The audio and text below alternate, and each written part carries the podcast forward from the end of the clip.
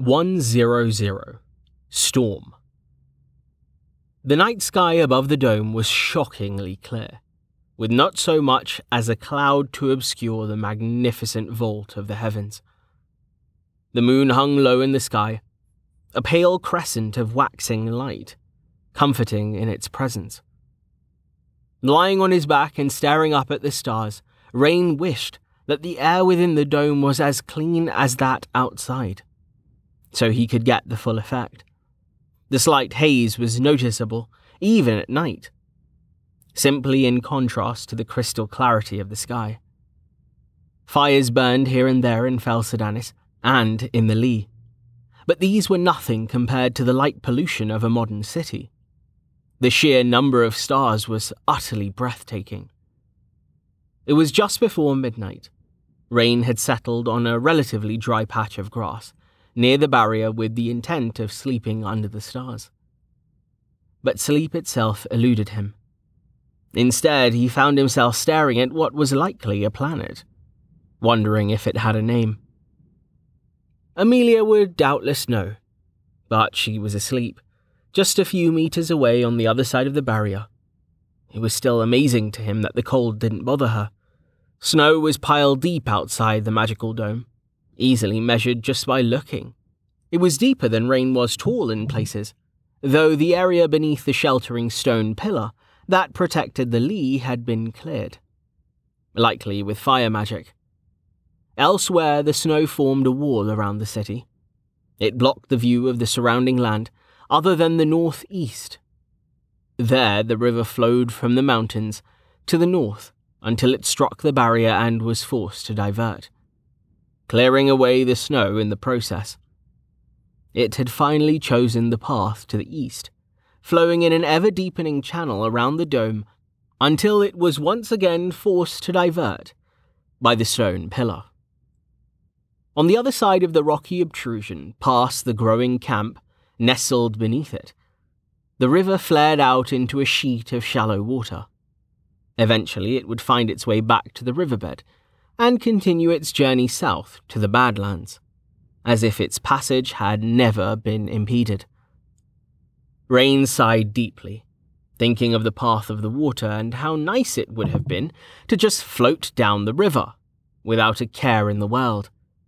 It was peaceful out there, alone under the stars with his thoughts. Amelia was there, of course, but he couldn't hear her quiet breathing as she slept on the other side of the barrier. Dozer, too, was asleep, having borrowed himself a bed in the mud next to the barrier. Only Rain remained awake, staring at the stars and soaking in the stillness. Time passed, and finally his eyelids started to droop. Some time later, a sudden clang of a bell jolted Rain back to consciousness. His eyes shot open. Then he scrunched them back closed in annoyance. It's one in the morning. Why they feel the need to sound the hour in the middle of the night, I'll never. Wait, what? Rain sat up stiffly, looking toward the city. The bell had sounded again, and as he listened, it kept ringing. He flicked on his HUD, having disabled it to observe the stars. But this only deepened his confusion. It wasn't first bell, let alone second. It was only seven minutes past midnight. Am I dreaming? He rubbed his eyes, his hands responding stiffly to his mind's commands. Nope, not dreaming. What the hell is going on? Rain looked over his shoulder at the Lee, then did a double take as he saw the entire camp in silent chaos. Amelia was gone from where she'd been lying. He spotted her in the distance, standing near one of the fires and pointing into the darkness. People were milling about everywhere, brandishing weapons and torches. Crimson light flared. A bolt of fire flew from Amelia's outstretched hand, illuminating the shadowy form of an object that it struck. Rain recognized it immediately as one of the mushroom men that he'd fought in the fells, a fungiform stomper. The entire thing lit up, and by the glowing light of the flames, Rain could see more shadowed forms lurching toward the camp in the darkness. Fuck! he swore, clambering unsteadily to his feet. His tired, half sleeping brain had finally shifted into gear, connecting the ringing of the bell to the appearance of the monster. This is a rank shift. Rain looked back at the city, registering that a second bell had started sounding, its dissonant voice unsynchronized to the frantic tolling of the first. A hulking form shifted in the darkness near the wall, and the barrier doesn't stop it. He spared one last glance at the silent battle on the other side of the dome, then turned away and sprinted for the city. Amelia and Tallheart are there. The Lee will be fine. Felsedanis? Not so much. He pulsed detection, picking out a disturbing number of signals within the radius, though he could see only a few shadowy forms nearby. Some were clearly slimes, but others he couldn't identify. Fortunately for him, a stomper hadn't decided to smash his head into the ground while he slept. The nearest of those was the first one that he'd spotted, over by the west gate. He ignored the signals around him, activating velocity and tearing toward the city. We're not ready for this. I needed more time.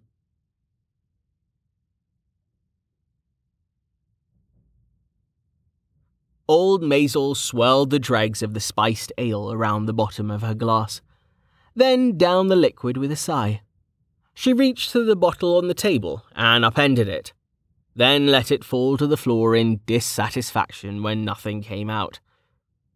She set down her glass and heaved herself up out of her plush chair, growling against the protests of her back. Her joints popped and cracked, pain shooting through the haze of the alcohol. The old injury made moving difficult, and it didn't help that Maisel was not a small woman. Far from it. Maisel Strongarm, they'd called her, back when she had worked as a merchant's guard. At just under three stride tall, she loomed over men and women alike. Even in the dim firelight of her living room, and dressed in a blue linen nightgown, she cut an imposing figure. Rubbing her eyes, Maisel picked up the candle and shuffled her way toward the pantry, limping heavily. Had her sister been around, she would have made an effort to walk normally, to hide the pain. She hated the way Carnilla looked at her, hated to see the guilt and pity in her eyes, no matter how many times Maisel told her that it wasn't her fault. Her sister had never forgiven herself for being the one to survive that horrible battle unscathed. The pair of them had worked together. They'd been a team. Now her sister was still out there, and she was stuck here in the arse end of nowhere, drinking up the coin that her sister sent and feeling sorry for herself. Maisel paused in the hall outside the pantry, tightening her fists. Then she shook her head sharply, which turned out to be a mistake. She pressed her arm against the wall, then rested there for a few moments, staring at her slippered feet while she waited for the hallway to stop spinning. Pathetic. The last thing she needed was more ale. What she needed was a healer. A proper one.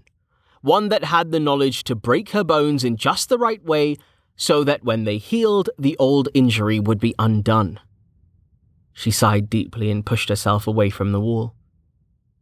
Even if such a thing was possible somewhere in the world, it certainly wasn't in Felsedanis Perhaps if her nephew became a famous adventurer one day, he'd think of his poor old aunt and find her the help that she needed. Maisel sighed again. Her sister's son was a good lad. Strong like his mother. Awakened, too. The pride of the family. Still, the kind of healing that Maisel needed wasn't something that a bronze plate could afford. She never let her weakness show when her nephew was around either. She didn't need pity. No, what she needed was sleep. It was far too late to be up and around at her age and in her condition. Another bottle of ale wouldn't do anything but worsen her headache come the morning. She looked at the pantry door, hesitating, then firmed her resolve. No more ale, but since I'm here already, I might as well get a little snack before bed. Perhaps a piece of hard cheese. Just a small one. Something to keep the ale company. She pushed the door open, then froze at the unexpected sound of chitin clicking against wood. Holding up the candle, Maisel saw a large, fuzzy form skitter back from the light, the armored legs clicking against the floor. It was a spider, larger than any spider had a right to be. She stared at it, blinking aside the haze of tiredness and alcohol as a thrill of recognition ran through her. Am I dreaming? Any doubts were settled as the thing rushed for her. Maisel shouted, dropping the candle, the pain in her back forgotten. She didn't turn to flee, however. They called her Big Maisel, Old Maisel, Maisel the Fat, Maisel the Cripple. But none of those were who she was. She was Maisel Strongarm, and she wasn't afraid of some overgrown bug. Her thunderous stomp landed atop the spider like a collapse of a mountain, driving its furry body to the ground and sending its armored legs splaying outward. A fountain of foul ichor splattered from the monster, covering Maisel and the contents of the pantry with gore and extinguishing the fallen candle. Fuck! The last of the cheese had been on the bottom shelf. I didn't think that through. Any further lamentations were cut off by the unexpected clang of a bell. Maisel frowned walking from the desecrated pantry. The ringing of the bell continued as she made her way down the hall, sounding more frantic by the moment. Maisel wasn't an adventurer, but she'd served as a guard and travelled far and wide. She recognized a coal lurker when she saw one. The monsters were level 2, weak on their own, but deadly because of the way that they swarmed. How one had gotten into her pantry was a mystery. But that wasn't important right now. Whether it had spawned in the sewer and found its way in somehow, or if the rumours of rank shift were true, it hardly mattered. Where there was one coal lurker, there were always more. She had work to do. Stopping in front of the fireplace, she reached above it and pulled down the spear that was hanging there, collecting dust. She swung the deadly weapon in a practiced arc, slamming the butt against the ground to steady her stance. Despite the pain, the motion felt good. It felt right. Maisel's strong arm grinned in the fireplace. Now, where did I put my armor? Shouts of terror and the clamour of combat greeted Rain's ears as he approached the city. He'd slipped on his helmet during his run, anticipating that he would soon be in the thick of it. Light poured out through a crack in the wooden gates, which had been partially closed for the first time that he could remember. The pair of watch officers who had been standing guard earlier were nowhere to be seen. Rain skidded to a stop, dropping velocity as he slipped through the crack in the doors. It immediately became apparent why the gates hadn't been closed completely. The watch officers were a little busy at the moment. The fungiform stomper that they were fighting roared, swinging its club like arm down toward the men standing in front of it. Rather than dodging back as Rain expected, the watch officer stepped inside the blow, taking the opportunity to leave a deep gash in the stomper's side with his sword. There was a flash, and a bolt of arcane lightning slammed into the monster's back, causing it to roar again and turn from the retreating swordsman. The mage responsible stood his ground, pelting the monster with bolt after thunderous bolt, as the stomper charged toward him. Each hit chipped off another small chunk of the monster's ridiculous health pool, which was already down to half. There was another stomper nearby, lying dead where it had fallen. A few other, smaller monsters that Rain couldn't identify were scattered around, burned beyond recognition. Get the door! shouted the officer with the sword, glancing at Rain for a moment before taking the chance to stab at the stomper's back while it was distracted by the mage. Rain was already moving, having come to the same conclusion as the officer had. The square inside the gate was lit by torches, while the area beyond the walls was not. Thanks to detection, he could feel monsters heading toward them from outside, drawn by his passage. Even more would be spawning by the minute. The heavy wooden doors slammed shut with a boom as Rain pushed them closed. Then he began looking for the drop bar. He spotted it nearby, a thick wooden beam leaning against the side of the guardhouse. Shit, he hissed under his breath. The thing was massive. Glancing back at the continuing battle, he dragged the beam down, letting it fall to the ground with a thud. He hauled it toward the door, one end dragging on the cobblestones. A splatter of impact and a slight wobble told him that something, likely a slime, had thrown itself against the gate. He cursed, pinging several more times with detection. Thankfully, there didn't seem to be any more stompers in range. At least for the moment. The number of other signals coming from within the walls was hardly comforting, however. Rain struggled with the beam, even his booster's strength insufficient to easily lift the heavy piece of lumber. He grunted as he straightened his legs, deadlifting one end and jamming it into the bracket. Lifting the other end was harder, as he had to negotiate it around the second bracket before he could get it into place. By the time he managed it, the stomper had succumbed to the combined onslaught of the two officers. Rain turned, panting from his run and the struggle with the beam. He let himself lean against the gate, waving at the two officers standing by the downed fungiforms. It wasn't the same pair that had been here when he'd left earlier. The two monsters, on the other hand, looked exactly the same as those that he'd fought in the fells. Fungiform stompers were around three meters tall, and had wide bodies supported by massive legs. Their arms were like tree trunks that hung nearly to the ground, and their red mushroom caps were patterned with glowing orange spots, though those had faded to a dull brown now that the monsters were dead. The respite didn't last long enough for Rain to properly greet the officers, let alone for him to catch his breath. The sound of rapid footsteps heralded the arrival of a small group of people, sprinting toward the now barred gates. Help! the leader of the group cried, a ruddy faced man hauling a small child by the hand. They're after us, said the woman next to him, flanked by what was clearly the rest of their family. Get behind us, said the sword wielding officer. In the guardhouse, there's fucking depths. A tumultuous swarm of spiders flowed around the corner after the fleeing family like a wave.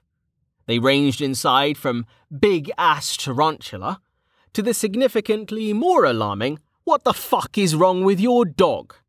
The system identified the big ones as level 2 coal lurkers, and the smaller ones as coal lurker broodlings, also level 2, but a swarm type. And a lightning wave, the officer said turning tail and joining the terrified family in flight. Not enough, the maid shouted. Stop running toward me, damn it! You'll have to turtle! No, Rain shouted, rushing forward. I've got it! He passed the family, charging directly toward the wave of spiders. At level 2, these were nothing compared to the kin. Also, he had been primed by lifetime of video games for this moment. It wasn't a question of if he would run into giant spiders, only when. There was no time for fear, only action. He could think about all of the horrible, scrabbly legs and dripping fangs later. Refrigerate blasted out from him in a sphere, creating an expanding cloud of snow as water froze out of the humid air. Rain's armor shone with the blue light of mana interference, but he didn't even notice as he waded directly into the oncoming swarm. A cascade of dings overwhelmed his hearing as the system presented him with a torrent of kill notifications. It would have been over in an instant had the bodies of the dead and dying spiders not shielded their fellows somewhat from the spell. Nevertheless, the entire swarm was frozen solid in less than 10 seconds, the spiders collapsing to the ground with a clatter, like river stones falling on a tile floor. Only once the spiders were all dead did Rain notice that their legs were armored with some sort of hard shell. They didn't appear to have fangs either, but rather a suction cup like mouth, in the center of their fuzzy heads. They had the eyes, though. Plenty of eyes. Rain shuddered. Damn, said the mage. Nice work. Hey, uh, what's this now? Mana, Rain said, not even looking in the direction of the mage to see the blue rings. You, man in the green shirt, he said, pointing at the ruddy faced man who was still holding onto his daughter protectively. The family had huddled together near the gate, terror and relief warring on their faces. Y- yes? Grab some torches. The monsters are spawning in the dark. We've got to light up the city. Be careful, though. A fire is the last thing we need. In the guardhouse, said the sword wielding officer, pointing. We've got a bundle of them. Not enough for. Fuck, nowhere near enough. But it's a start. A scream echoed through the square as a woman entered from another street, seeing the pile of frozen spider things. It's okay, said the mage. They're dead. The woman hesitated, then looked behind her and ran forward. A pair of slimes oozed out into the square after her. Rain frowned, reaching to his belt and snapping the quickstaff open as he marched toward the oncoming slimes, his boots crunching through the frozen spiders. He wasn't about to drop Essence Well just to deal with a pair of slimes. Get the torches, he said firmly. We need to move. There'll be more coming, and we don't have time to waste. Torches, candles, anything you can find. Spread the word to everyone who joins us. You heard him, the mage said, steadying the panicking woman and guiding her over to the others. We stick together. We'll head to the southern stronghold. Rain slashed one of the slimes out of mid-air with the staff as it leapt for him, easily bisecting the gelatinous creature. He held off on Purify, even though he'd been splattered by the dying slime. He'd been needing his mana for more important things, and he knew it wouldn't be long before he was covered again. The second slime shared the same fate as the first, at the hands of the swordsman. You must be Rain, the grinning officer said. Category 3, fucking elves. Those lurkers didn't stand a chance. He pointed at his chest with his thumb. Name's Kale. He nodded to the mage. That there's Ander. Rain nodded to the man, distracted by a sudden thought. The slimes had reminded him that he'd left Dozer outside. The link had grown hazy with distance, so he had to concentrate to bring it back into focus. Once he grasped the connection, the only thing he could do was shake his head in disbelief. How the hell are you still asleep?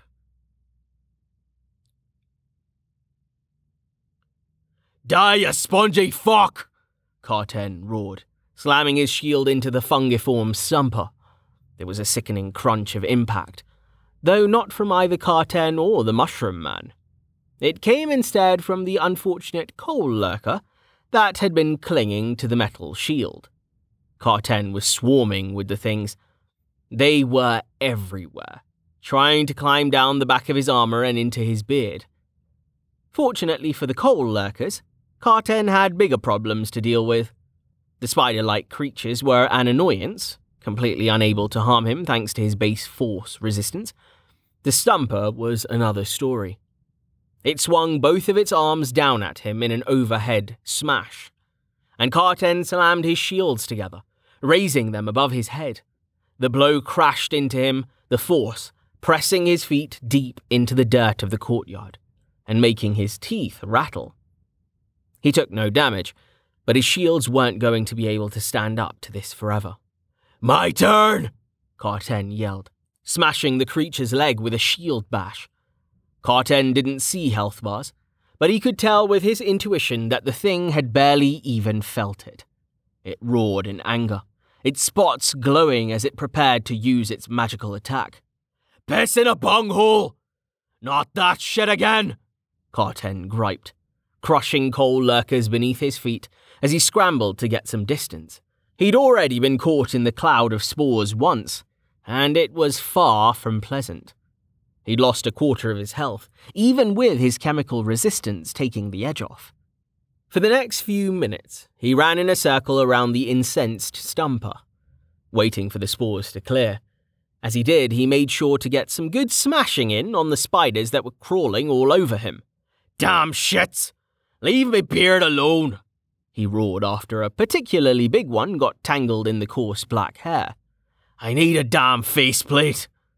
Once the spores were gone, Carten found himself with the same problem he'd been struggling with for the past 20 minutes. The stomper slammed its arms down on him, and he blocked. Neither took any damage. Shield bash, again, no damage. Rebound worked, turning the monster's strength against itself, but the stamina cost was so high for repeated use. He'd never win that way. And he did want to win. Running wasn't an option. Not when Velika might be watching. Damn it! If I only had bramble armor, I can make some progress. Damn level cap! There was a sudden roar from behind him, and a second stomper lumbered in through the open gate. Carten pushed aside the first stomper's arm, it having tried to grab him. He slammed the edge of his shield down on its sensitive foot, just to make it stumble back and give him a little room. Only then did he turn to face the second stomper. He grinned. Fuck! Took you long enough! The second stomper roared, not slowing its charge. Maneuvering himself between the two mushroom men, Carten waited, then rolled out of the way. A sickening crunch of broken coal lurkers was followed by a colossal thud of impact. The two stompers crashed directly into each other, collapsing into a tangle of spongy limbs. Coming up from his roll, sticky with spider guts and dirt, Carten surveyed the aftermath. Yeah! He roared, pumping a shield in the air. The collision of the stompers had knocked off small but not insignificant quantities of health from both of them. Carten banged his shields together in satisfaction, then beckoned. Come on, dumbasses! If I can't kill ya, I'll make you kill each other! Velika sat on the edge of her windowsill. Her legs dangled out into the open air as she watched the spectacle below. She smiled as Carten managed to trick one of the fungiforms into uppercutting the other one, right in the sensitive gills of its cap. She reached into the bowl of walnuts sitting beside her on the ledge, crushing one and sorting through the bits of shell before popping the meat into her mouth. She'd wait a few more minutes to make sure he really had it under control then she'd go have some fun of her own.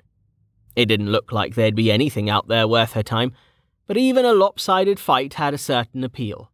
Hells, she might even save a few people if she felt like it. It wasn't like it mattered one way or another. Not in the long run. Hurry up! Myth shouted, standing in the archway between the workroom and the front of the shop. He was looking warily out at the dark street through the open door, a bulging pack strapped to his back. I am moving as quickly as I can, said Reason, still rummaging around in the workroom.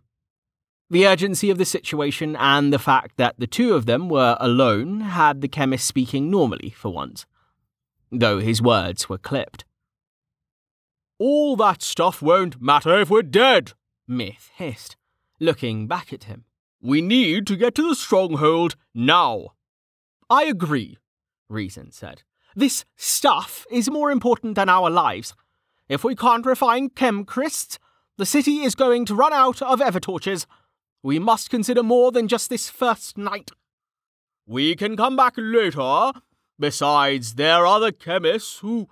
Keep your voice down, Reason said still working to disassemble the sensitive equipment on the work table. Listen. Myth listened, hearing scraping coming from the storeroom. Something was in there. More coal lurkers? There were already a few of them trapped in the upstairs bedroom, easily topping the list of worst possible ways to wake up. The spider like creatures weren't venomous, or even that dangerous. Short of a full swarm, but still. Do you think we should? Myth said, trailing off and looking down at the glass flask he was holding in his hand. No, Reason said. And put that down, fool. Do you want to burn down our shop? This is just some of your acid, Myth said. It won't explode if I don't use deco here, and it shouldn't catch fire. Mm, probably. We don't know what kind of monster is in there, Reason said, attempting to stuff an alembic into his pack. If it's just a coal lurker, that's one thing, but what if it's not? Besides, you know the kind of stuff that's in there. Throwing acid around would not end well. Speaking of, where did you put the naphtha? In there, obviously, Myth said, pointing to the storeroom. Hells! Reason swore. We don't have any out here in jars. Myth shook his head. No. Reason looked at the door to the storeroom, hesitating. Suddenly the scratching sound stopped. A moment later there was a shrill, keening screech, and a splatter as the monster sprayed some sort of liquid against the wood. The two men halted their argument, staring. Wisps of smoke were already curling through the gap between the door and its frame, the sizzling sound growing stronger by the second. Myth glanced worriedly at Reason. The chemist had the familiar faraway look on his face that he got when he was using chemical intuition to analyze a reaction. No, the acid definitely isn't a good idea, Reason said after a moment. Whatever it just spat on the door, it is dissolving the wood. Perhaps you are right that we should. The door shook. A distinctive barbed claw punching through and sending a cloud of acrid gas billowing into the room. Run! Reason shouted, grabbing his pack and racing for the archway. Oh, sure. Now you're ready to go, Myth said over his shoulder, charging into the street ahead of him, torch in one hand, jar of acid in the other. His heart had leapt into his throat the moment he saw the claw. It only took a razor spine dissolver in our cabinet to get you going. Honestly. Yes, yes, you were right, Reason said, tumbling out after him, struggling with the pack on his back. Tell me about it later. There was another blood curdling shriek from inside the shop, followed by the sound of smashed shelves and breaking glass. Myth and Reason paused, looking at each other, both of them mentally cataloguing everything that had been in their shop. Then they turned as one and took off down the street running as fast as their feet could carry them.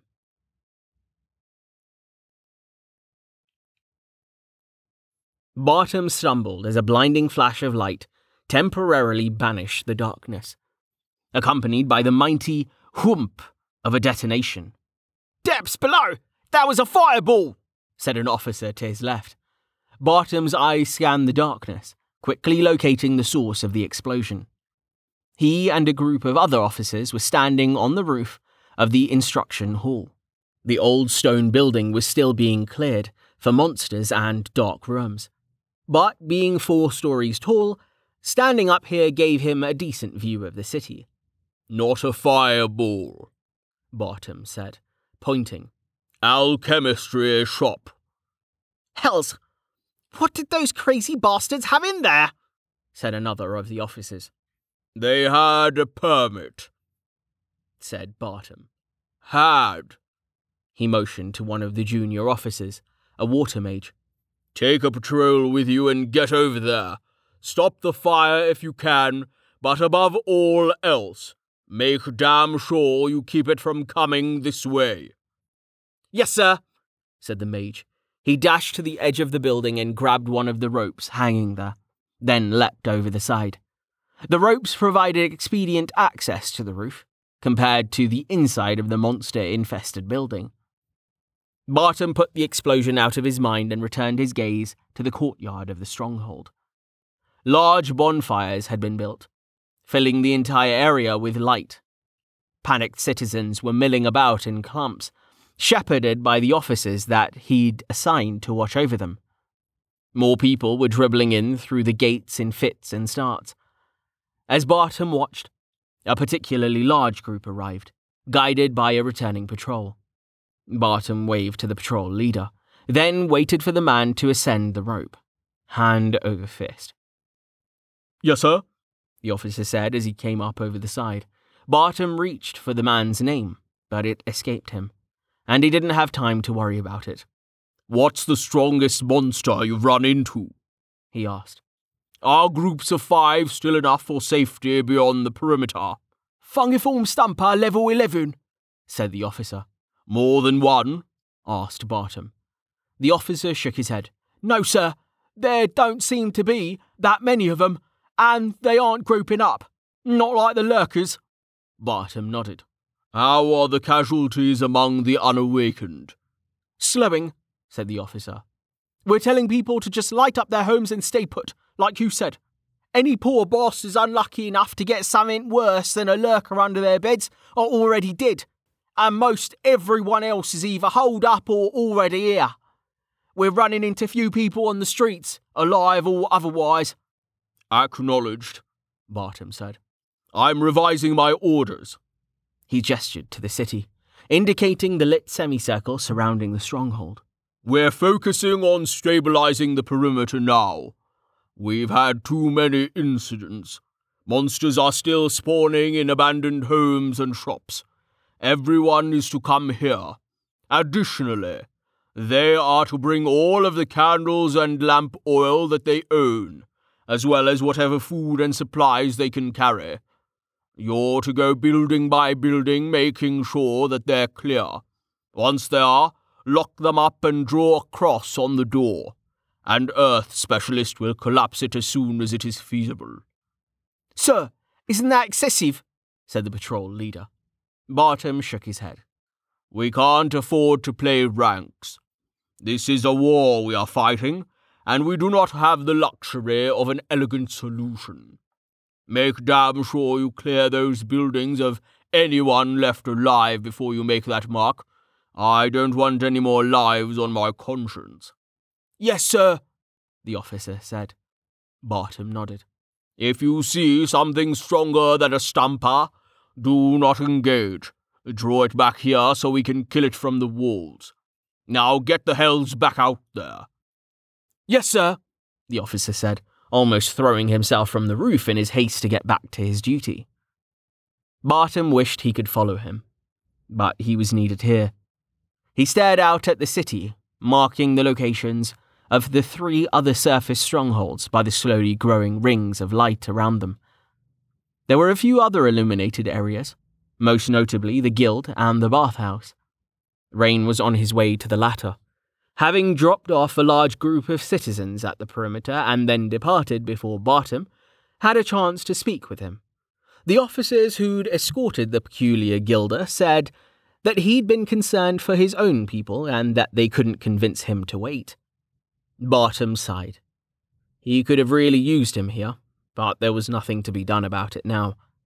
He squinted in the direction of the bathhouse. The large form of a fungiform was clearly recognizable, even at this distance as it smashed through one of the barricades that Rain's people had set up. Bartham had stationed two officers there to keep an eye on the water situation, but it looked like they'd either been killed or had expended all of their mana and stamina. Bartham shook his head. One adventurer would not be enough to turn the tide, even if he got to them in time. A crash echoed from the building below him, but Bartham ignored it. He took the message scroll from the dwindling pile on the table beside him, then focused on the face of the acting commander of the Eastern Stronghold as he broke the seal. Officer Margry, this is Officer Bartham, confirmation 19 Drake Harvest Sundown. Orders follow. You are to send 10 officers to reinforce those stationed at the bathhouse. A significant number of citizens have gathered, and the perimeter is at risk of imminent breach. Signal acknowledgement. Do not use a scroll unless you have vital information, such as a sighting of a monster above level 13 Confirmation repeats 19 Drake Harvest Sundown. Stay strong. Message ends. Where the hell's is Reen? shouted Vanna, waving her torch at the enormous mushroom man in front of her.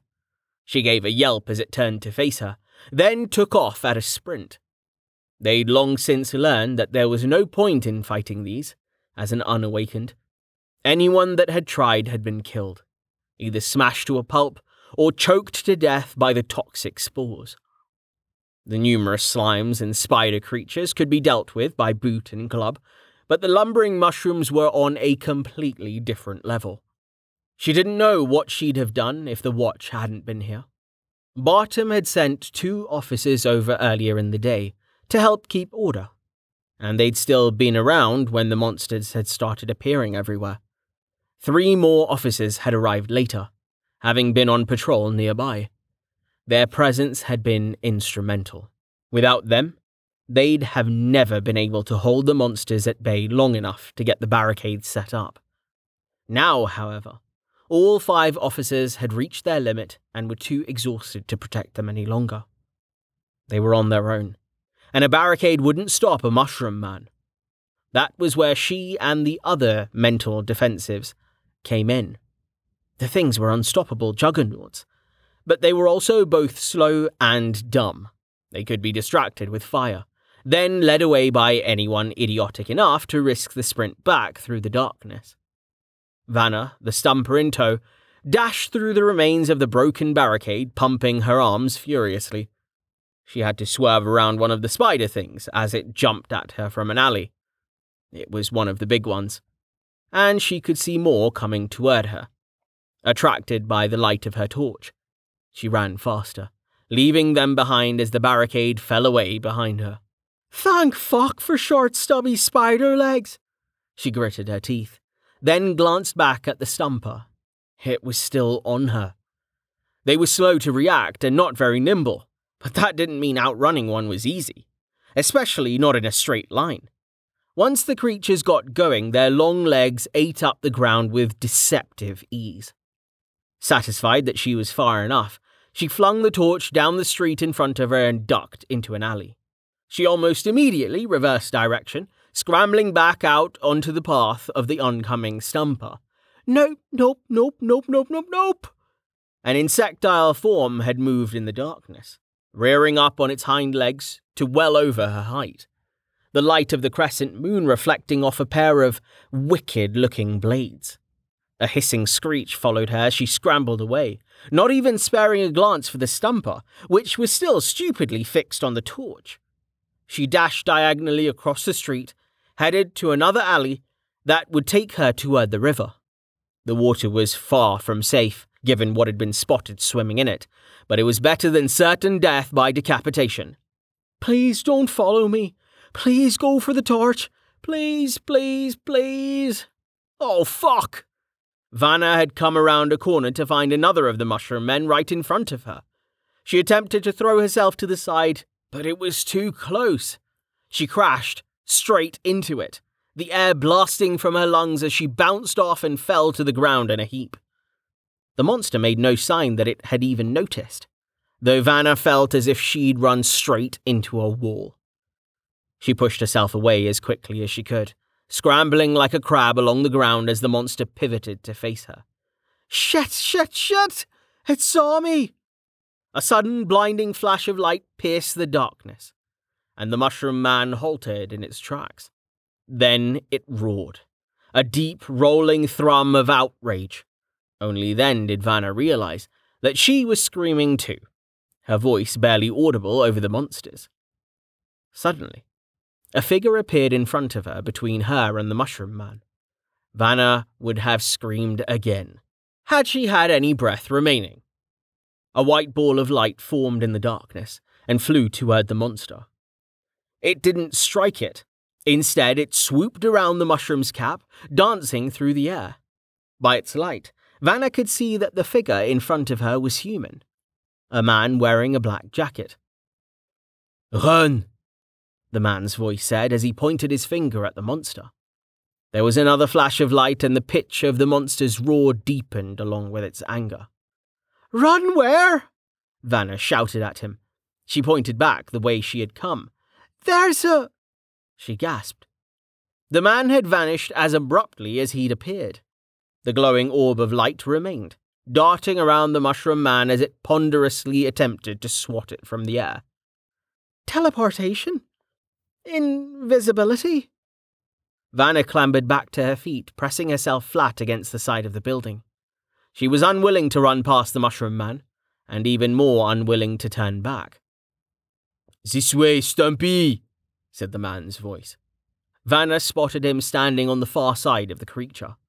The monster started moving in his direction, and he vanished again, but not before there was another flash of light and roar of pain from the mushroom. She could see a small blackened circle on the thing's back, where the man's first spell must have struck it. The mushroom man slammed its fists angrily into the ground where the man had been standing, shaking the earth with the force of the impact. In doing this, it had moved over to the side of the street. Vanna clenched and unclenched her hands. If I can get past, I can take this street to the bridge. Come on, you idiot mushroom! The man's voice said, though Vanna couldn't see him this time. The mushroom man clearly could. Lumbering away down another alley, the path was clear. Go! Vanna sprinted down the dark street, sparing a glance after the retreating monster. The man who'd saved her was nowhere to be seen. The light hovering above the stomper had vanished, plunging the area back into darkness. An orange glow from the alley remained, flaring brighter in a sudden flash. Vanna looked away, running with all of her might. That light meant the spores were coming. Those spores would spread, and if she breathed them in, she would die. They were the reason why people like her were needed to draw the monsters away. Her heart beat with terror and exhaustion as she dashed toward the safety of the barricades, and yet, somehow, it felt light in her chest. Even if she didn't make it, even if none of them made it until the dawn, she'd led the monster away. She'd made a difference.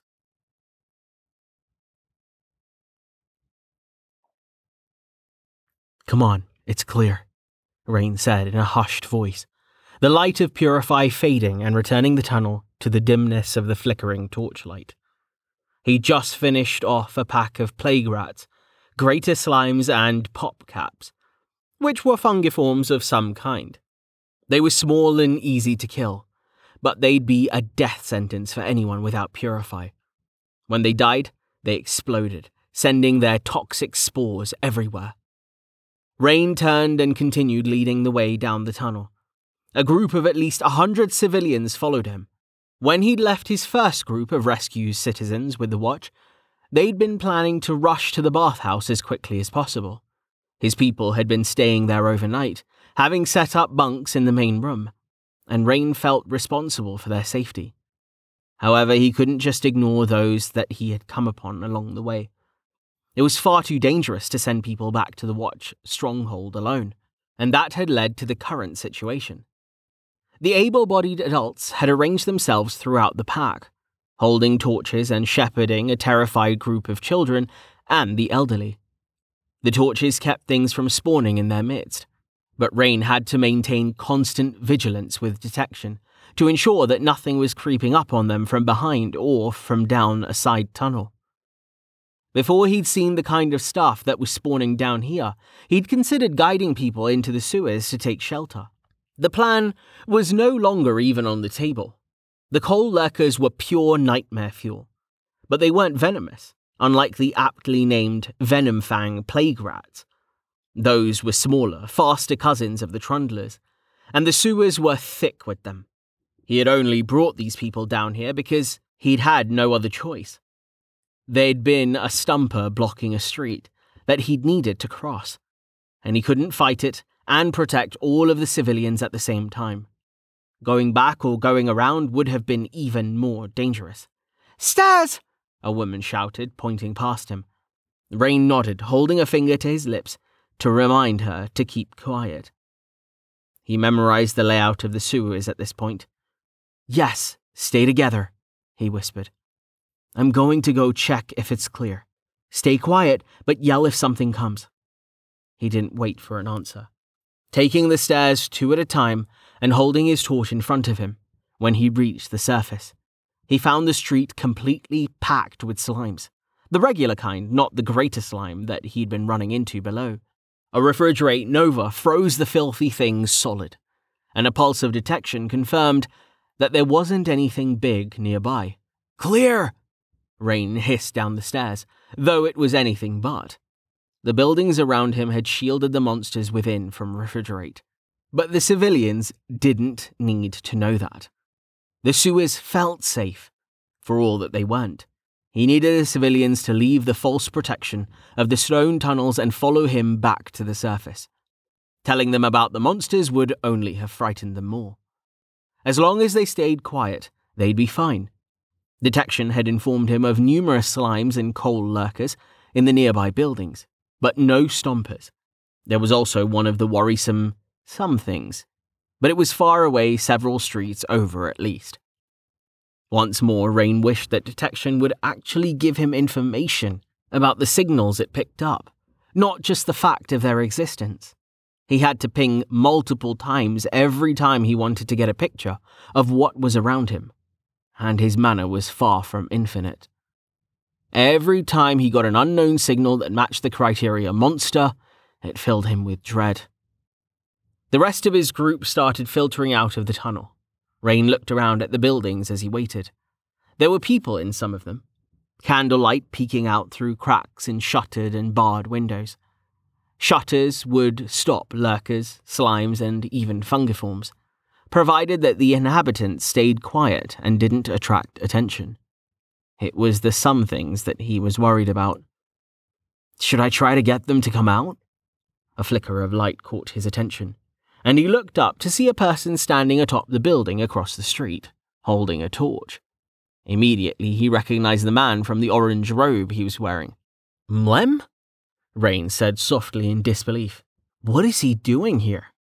After a moment, Ava stood up next to her father, grabbing onto him as the merchant said something to her. He wrapped her in an arm, then reached into a pocket of his robe and pulled out something which he threw in Rain's direction. Rain's eyes lost track of the object as it sailed through the darkness, picking it up only when it clattered to the ground at his feet. It was a small, rounded stone, like a river rock.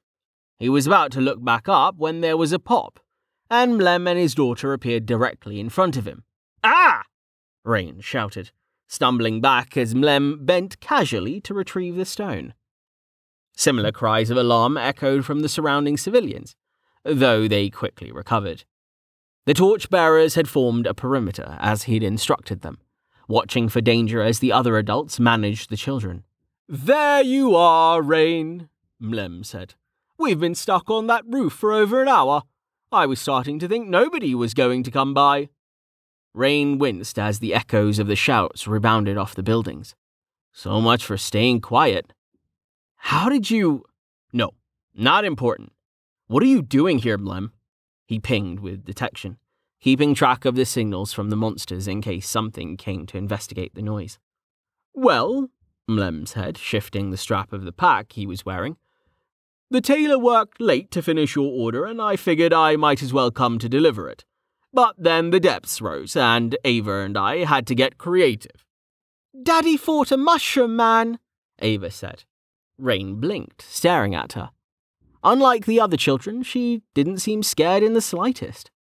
Then Rain blinked again, looking up at Mlem. You killed a stomper?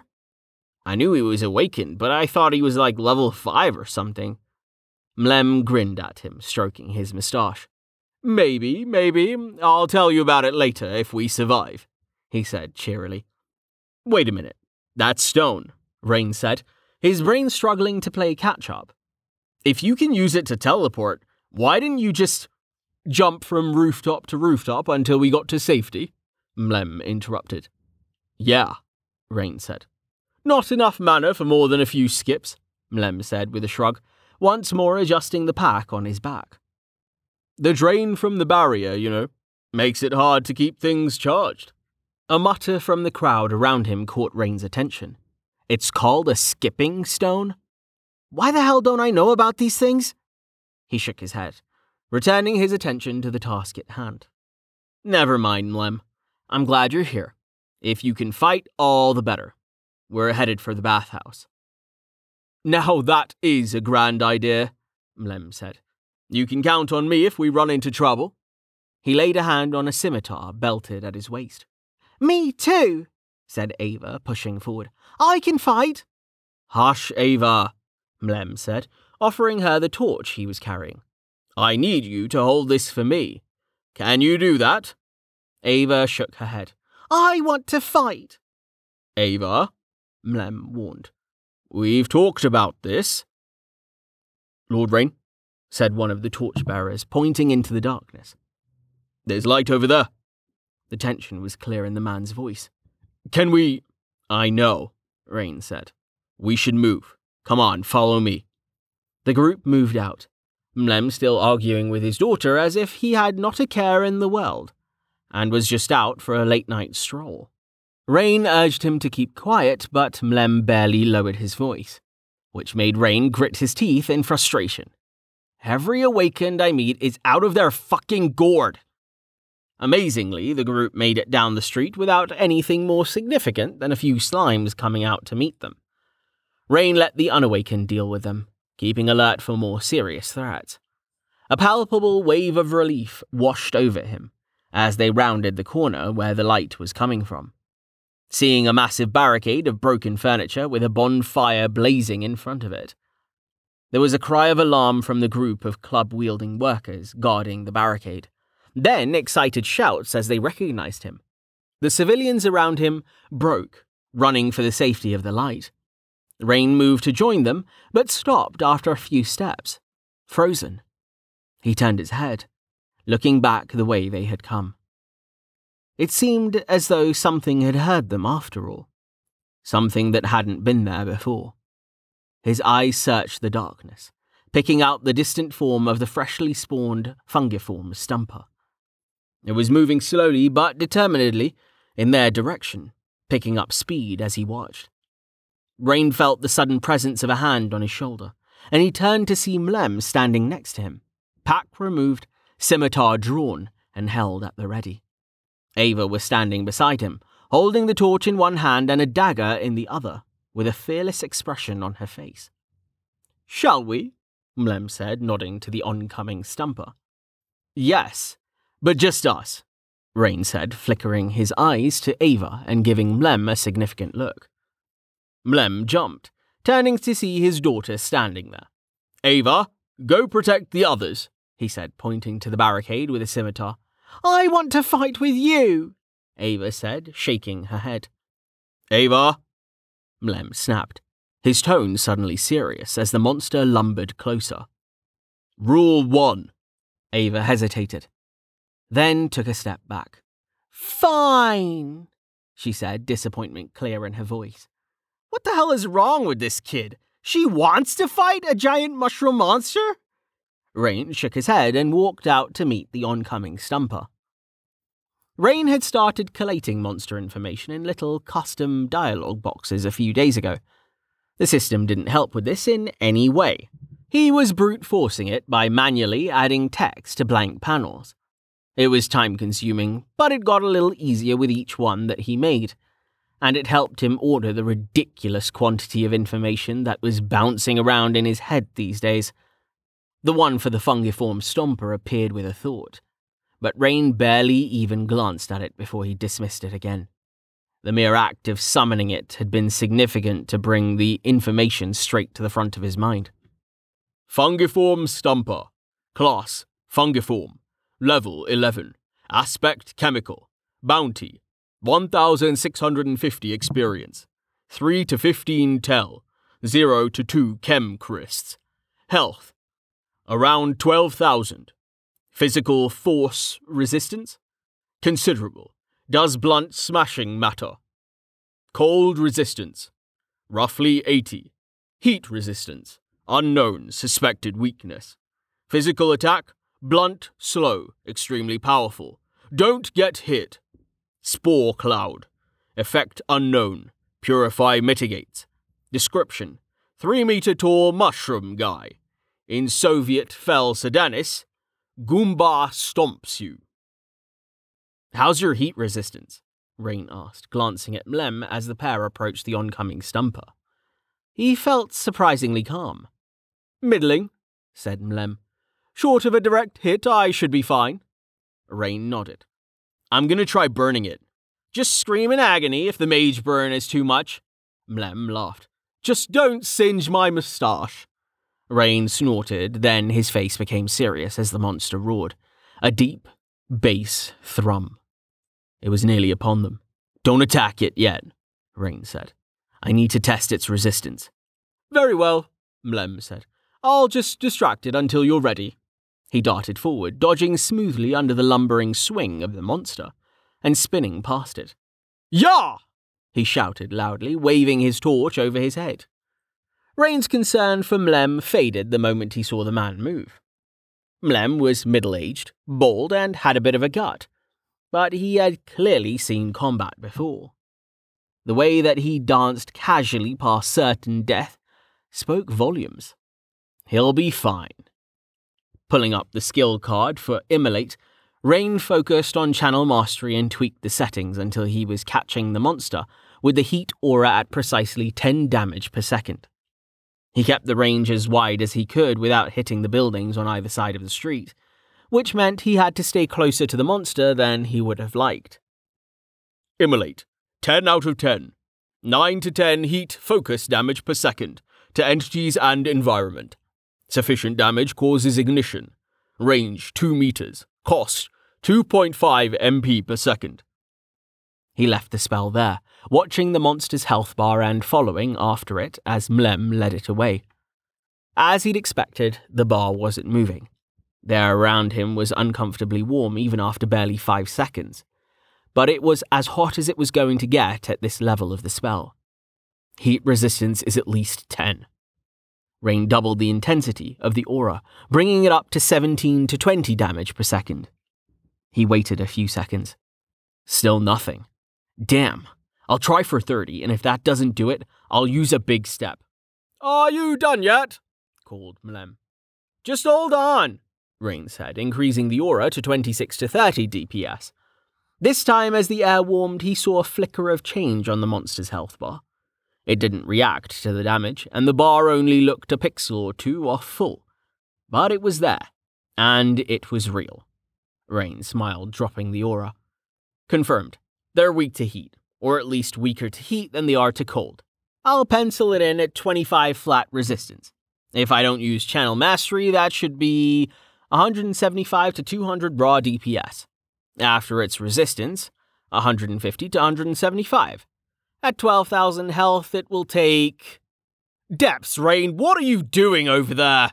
Mlem shouted, skittering away from the monster's earth shaking stomp. I don't mean to rush you, but as slow as this guy is, I can't just dodge him all night. We'll be in trouble if something else shows up. You're right, sorry, Rain shouted, closing in. Knowing the monster's resistance would be important in the long run, if he wanted to conserve mana. But he already had the information he needed. He could work the rest out while he fought. The stomper roared, and Rain had to wait for the noise to stop before speaking again. Start attacking. I'm gonna open up on it. Let me know if it gets too hot. Here goes! Mlem shouted. This time, after the stomper swiped at him, he retaliated with a smooth, sweeping cut, tracing a line along its arm before darting away. The stomper howled in pain, losing a decent sliver of health. Either Mlem's sword was enchanted, or he'd used some skill to add damage to the strike. Probably both. Rain set his questions aside and let Immolate off the chain. Immolate 10 out of 10. 175 to 200 heat focus damage per second to entities and environment. Sufficient damage causes ignition. Range 2 meters. Cost 50 MP per second. His armor glowed red in the darkness beneath his cloak, and the stomper bellowed in agony as the magic washed over it. It whirled away from Mlem, sending its spongy fist straight toward Rain as soon as it spotted him. Rain dodged away, and Mlem took the opportunity to stab it viciously in the back of the leg. His strike took off even more of the creature's health this time, easily matching the cumulative damage from Immolate over the last few seconds. Rain kept up the aura, sweat rolling down his face beneath his visor, as scalding air pressed in on him. The air temperature had already reached a peak and stabilized but the heat was finding its way through the gaps in his armor, and the metal itself would slowly be warming. Ten seconds. Twenty. Thirty. Still, Rain didn't stop the spell. He was keeping an eye on his own health. In addition to the stompers, he had only taken a point or two of damage, his equipment and his own resistance to heat, sufficient to protect him, at least for now. Mlem likewise hadn't complained. He had switched his stance and started chopping at the monster's leg like a woodsman, only taking breaks to dodge the creature's retaliatory strikes. As the monster's health neared zero, it suddenly burst into flames. Mlem shouted and jumped back as the burning monster went mad, flailing its arms wildly. Orange light flashed from the spots on its cap, visible even through the brightness of the flames. Rain dropped Immolate and joined Mlem in getting as far away as possible. The explosion that followed was underwhelming, more gasoline than C4, but it nevertheless ended the fight. The last of the Stomper's health vanished, accompanied by the ding of a kill notification as its burning body fell to the ground. Your party has defeated Fungiform Stomper Level 11. Your contribution 47%. Zero experience earned. Well, Mlem said, edging around the smoking pile of mushroom flesh. that happened. He moved next to Rain, staring at the flames. You have got to have one of the strangest fighting styles I've ever seen. Just stand next to things and wait for them to die. What the hell's is that? Where's your sense of flair? Rain shrugged. It isn't about looking impressive, it's about winning. Besides, I'm not much of a fighter. Mlem laughed. Ah, well, if it works, it works. Uh, but it's just so boring. Also, you didn't win. I won. 53%. Rain snorted. It wasn't a contest, Mlem. He started chilling the pair of them down with refrigerate, just to take the edge off. Unexpectedly, someone started clapping slowly. Rain whirled, seeing Val standing behind them, a broad grin on his face. Not bad, Rain, Val said, crossing his arms. Who the hell's are you? said Mlem. Val laughed, shaking his head. He reached into the neck of his jacket and fished out his bronze guild plate, dropping it to dangle freely on his chest. Val, Rain said, narrowing his eyes, were you there the whole time? Detection had told him that there'd been people around, but he hadn't exactly had time to search for anyone specific or keep track of them during the fight.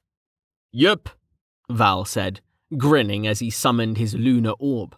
I wanted to see how you do, and I'm low on mana anyway, which is why I came looking for you. I'd have helped if you needed it, so don't give me that look. Clearly, you two know each other, Mlem said, sheathing his sword as Rain tried to decide whether he was mad or relieved. Shall we discuss this back at the bathhouse? He wrinkled his nose. The aroma of burning fungiform leaves much to be desired. Yeah, let's go, Rain said tiredly. He could have used Purify to deal with the smoke, but it didn't appear to be toxic, the fire likely having neutralized the spores. Rain shook his head, activating Essence Well to send Val what little mana he had left. I'm worried about the workers. I've saved a few of them, Val said, a more serious expression settling onto his face as he fell into step, beside Rain and Mlem, as they made their way back to the barricade. He jabbed a thumb over his shoulder at the smoking remains of the stomper. You won't believe how I've been trying to handle those. They're crazier than I am. Tallheart grunted as the stomper slammed its arm into his back. He skidded from the impact, his boots leaving deep furrows in the earth. With a frown, he turned to face the monster, narrowing his eyes in annoyance as it swung at him again. Raising his arm, Tallheart caught the creature's downward swing with his hand his gauntleted fingers digging deep into the spongy flesh. The monster roared in pain, but Tallheart didn't stop there. He pulled, dragging the monster down so he could ram his other fist into its shoulder. Once, twice, three times he struck, blasting through the creature's health and weakening the joint. He ripped the arm free. the monster spinning away and falling to the ground. Without hesitation, Tallheart transferred the mushroom's arm into his other hand, then brutally battered the creature into the ground with its own limb. No active skills were involved. Tallheart had none suited for the task, nor did he need any. It took less than five seconds to reduce the monster to a pulpy mess using brute force alone. Tallheart held up the remains of the arm, then took a bite, chewing speculatively as he tossed the rest away. Fungiform was a delicacy. But he preferred it roasted, and this wasn't the time to be eating. He shook his head, then reached to his belt to retrieve his hammer from the loop at his waist. He had a job to do. With a single blow, he felled the elm tree that he'd been considering before he'd been interrupted. He waited for it to fall, then lifted one end and began dragging it, his feet churning up the earth beneath the snow as he fought for traction. Leverage is always the issue. Things became easier once he got the tree free of the forest and could maneuver it up onto his shoulder. He ploughed a wide furrow through the snow, heading back to the lee, unconcerned by the monsters that lurked in the darkness.